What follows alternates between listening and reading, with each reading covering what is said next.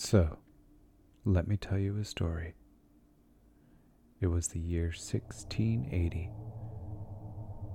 I was only 12 years old. My father created this amazing looking grandfather's clock. I have always watched him create spectacular timepieces out of nothing.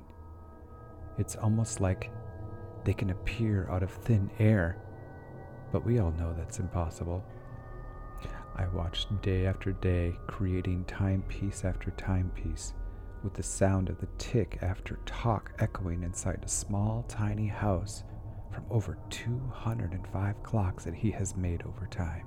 But 10 years have passed, and I just turned 22.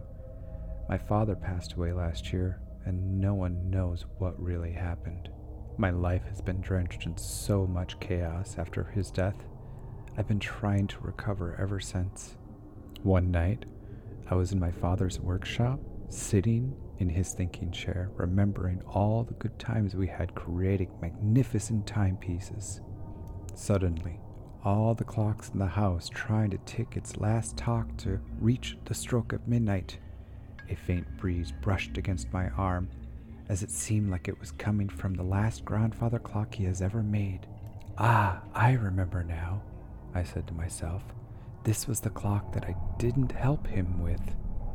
I stood up, opened the door to where the pendulums were waving back and forth. The breeze was getting stronger, but then all of a sudden it stopped at the last stroke of midnight.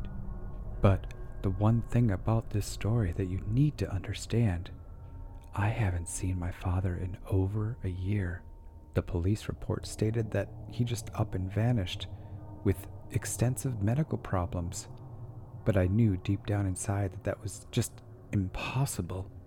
My father would never do such a thing. I continued to look inside the grandfather's clock and found wait, what?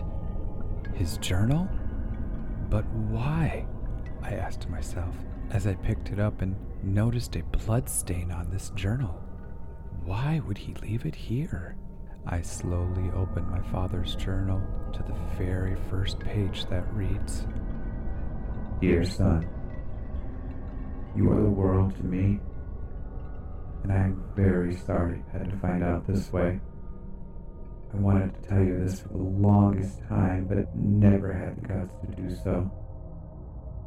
With that being said, each clock you see in the house is literally a part of me. I took one bone out of me and put it into each clock I made.